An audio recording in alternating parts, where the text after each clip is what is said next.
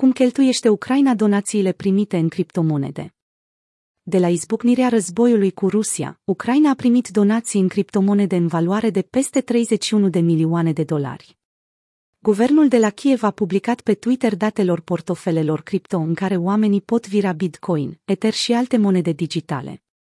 Conturile sunt deținute direct de stat, nu de intermediari, potrivit ministrului pentru transformarea digitală din executivul de la Kiev. Tranzacțiile cu unele criptomonede pot fi urmărite doar până la un punct. De acolo este aproape imposibil de aflat ce s-a întâmplat cu banii.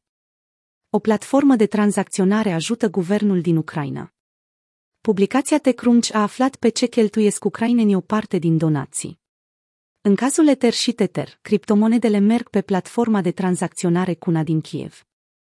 Cuna IO oferă suport tehnic pentru campania de strângere de fonduri a Ucrainei.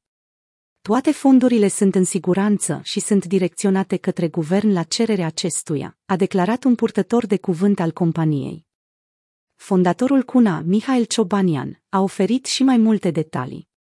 El a creat recent un cont de Twitter pentru a oferi informații despre donațiile primite.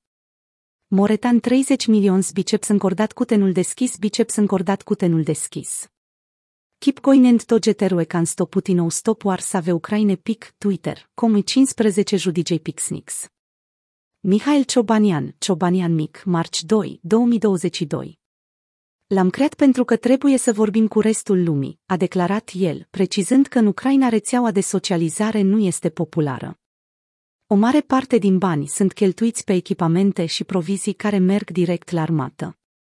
Ciobanian nu are voie să spună exact ce bunuri sunt cumpărate. El este însă sigur că la final guvernul va prezenta un raport în care va arăta pe ce a cheltuit banii.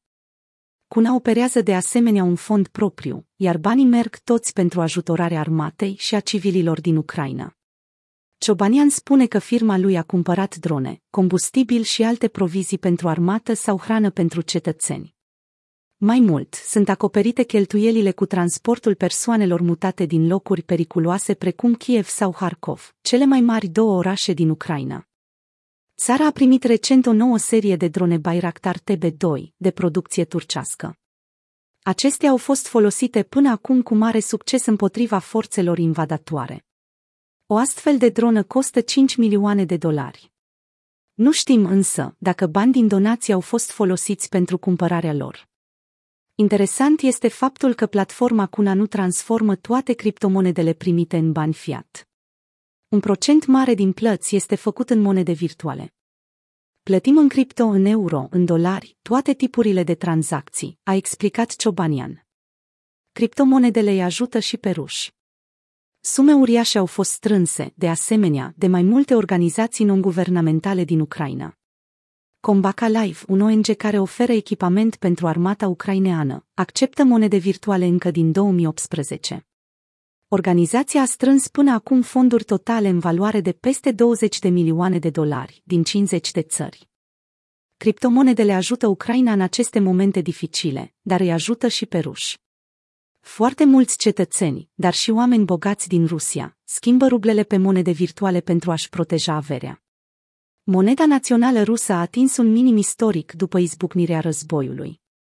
În aceste condiții, Ucraina a cerut marilor platforme de tranzacționare de criptomonede, precum Binance sau Coinbase, să suspende conturile utilizatorilor din Rusia.